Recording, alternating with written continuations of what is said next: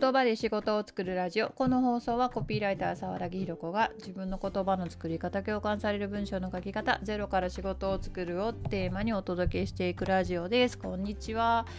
えっとなんか音声配信しばらく止まってしまってたんですけど、昨日あの継続のプロ三浦浩一さんとライブ配信夜にさせてもらって、あのどうやったら発信とかが続くのかっていう話を三浦さんとしてたんですけど、その時にあのいろいろ継続するにはこういうことがコツみたいないろいろ教えてもらって、あのその中の一つに、まあ、あの三浦さんは毎日やるのがいいっておっしゃってたんですけど、まあ、毎日音声配信、まあ、やってたんですけど、ちょっとそれが今物理的になかなか難しいので、あの思いついた時にやろうと思ってたんですけど、思いついた時にやるとあの全然続かないことが分かったので、あ撮るのはいつ週いっかいのうちのいつでもいいっていうルールにして、配信は金曜日の、うん、とじゅうはちじに配信するっていうのに決めてやろうと思いました。でそれを思ったきっかけが、まあ、昨日三浦さんとお話ししてる中で、あのまあ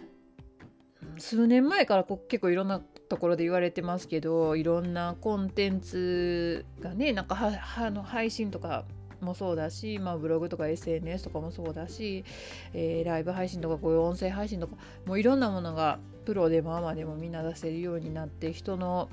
時間の奪い合いになっているっていう中で、どうやってじゃあ自分のコンテンツを見たり聞いたりしてもらえるのかっていうと、もうあの相手の中の習慣にしてもらうっていうのが一番強いんだなっていうのを、なんか自分の中の結論として、昨日のライブ配信の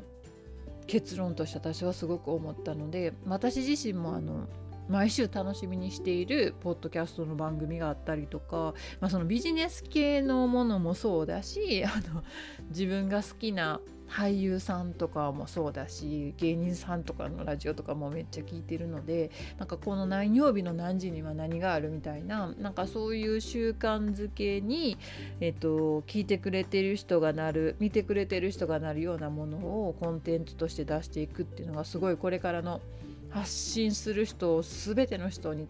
とって大事なんだろうなと思ったので、なんかこの音声配信に関しては、えっと、金曜日のじゅうはちじっていうのをあのこれからやっていきたいなと思いました。はい、で今日のテーマはあの研修をしていて、今日も企業研修をしていたんですけど、そこで気づいたことをちょっとお話ししていきたいなと思っていて、あの私の企業研修もそうですし、あの自分がろっかげつでやってる講座とかもそうなんですけど、自分が話す講師として話す、なんかありがたいお話をするとかそういうことじゃなくて、あのみんなでワークするっていうのをひたすら研修でも講座をやってるんですけど、なんかそのワーク、まあ私がやっているワークって、えっと、なんか問いがあって、それに対して書き出すかお互いに話すかっていうアウトプットをしてもらうんですけど、まあそういうなんかこうテーマがあってワークしたものに対してあのー書き出してみたけど、話してみたけど、これが何になるか分かりませんってずっと言ってる人と、あの自分で気づいて、あ、これはなんかあれにつながるなとか、なんかあのこういう考え方があるんだったら次の商品にこの考え方が活かせそうですとか、なんかこの視点で次のプロジェクトをこういうふうにやってみようと思いますみたいなことが自分ですごいスイスイ考えられる人と、あのこれ今書き出したことがあなたの今次開発しようとしているその商品にとってはこういうふうに活かせますよねみたいなことを本当にあの一個一個言こちらが言わないと気づけない人みたいなのが、すごく同じ会社の中の同じチームメンバーの人とかと話していても、同じ環境にいる人たちの中でも自分でつなげられる人とつなげられない人っていうのはなんかすごいいるんだなっていうのを今日も気づきました。で大学生に対しても今授業させてもらう機会があるんですけど、それは自分を売り出す一行を作れっていう本を元にしたそれもワークをするんですけど、そこでなんか自分の強みみたいなものを発見するようなワークをしたりとか、なんかあの、まあ、本の中でもある自分に対するヒーローインタビューみたいなのをして、自分の価値観を言語化しようみたいなワークをするんですけど、あの同じ大学に通っている、まあ、何回生か何回生って何回生っていうのは関西弁ですよね。何年生かは別として、まあ、その年代とかも経験値とかも変わんないであろう学生さんたちの中でも、ああなんかこうこういうことに気づいたから、じゃあ次こうやってみますとか、この今の気づきを今日からこれにやってみますっていう人と、あ今日ワークしたこれって何になるんですかねってずっと言ってる人がいて、なんかそこの何になるかを自分でつなげられる力っていうのは、年齢とか経験値とかに関わらず、すごいある人とない人といるんだなっていうのを思いました。でそれって抽象化の力であり、なんかこう一個の出来事を横に展開していくみたいな力である。で力なのかもしれないし、なんかそれが自分で考えることなんだっていうことに気づいてるか気づいてないかもあると思います。なんかこう問題を問題を与えてもらって解いた、でこれどうなるんですかってずっと待ってる姿勢の人も割といて、なんか学校の勉強とかは割となんかね、テストとかにしろ授業中にしろ問題が与えられて解いて、あじゃあこれが何になるのかみたいなことは別に自分で考えなくても、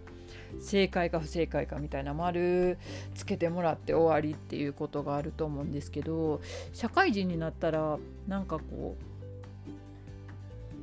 うどんなことでも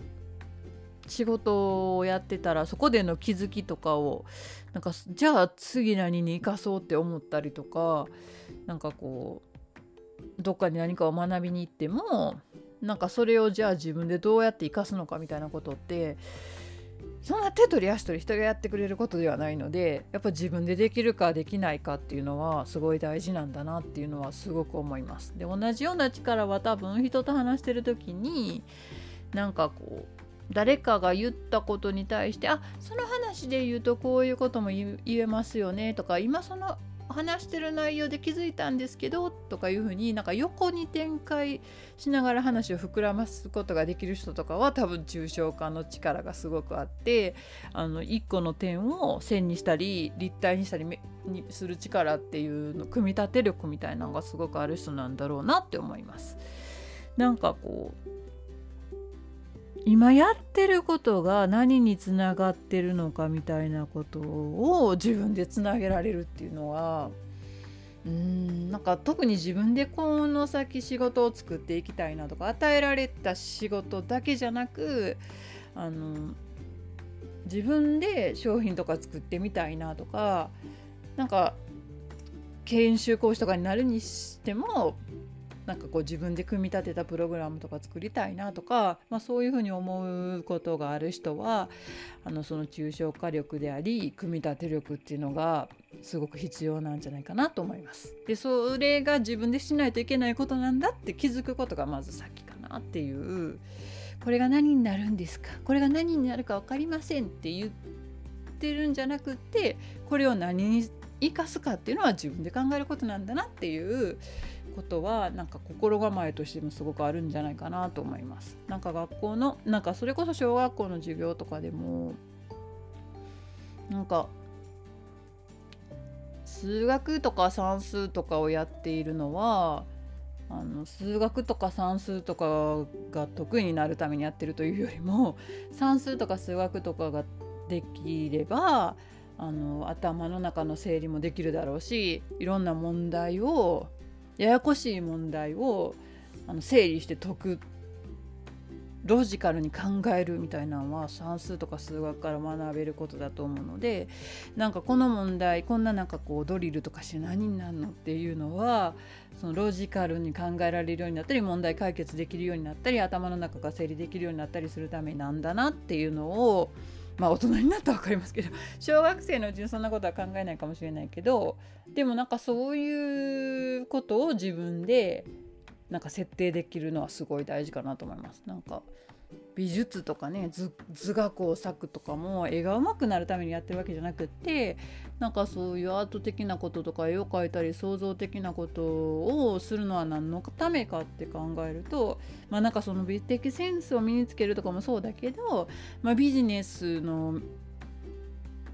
場面でも日常生活でも子育てとかでも何かしら自分で工夫するっていう力を身につけるために多分美術とか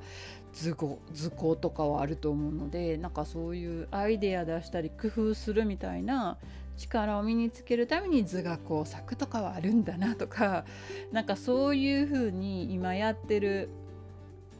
ことを何につなげるかみたいなことが自分で考えられるようになるっていうのはすっごい大事で、なんかそれは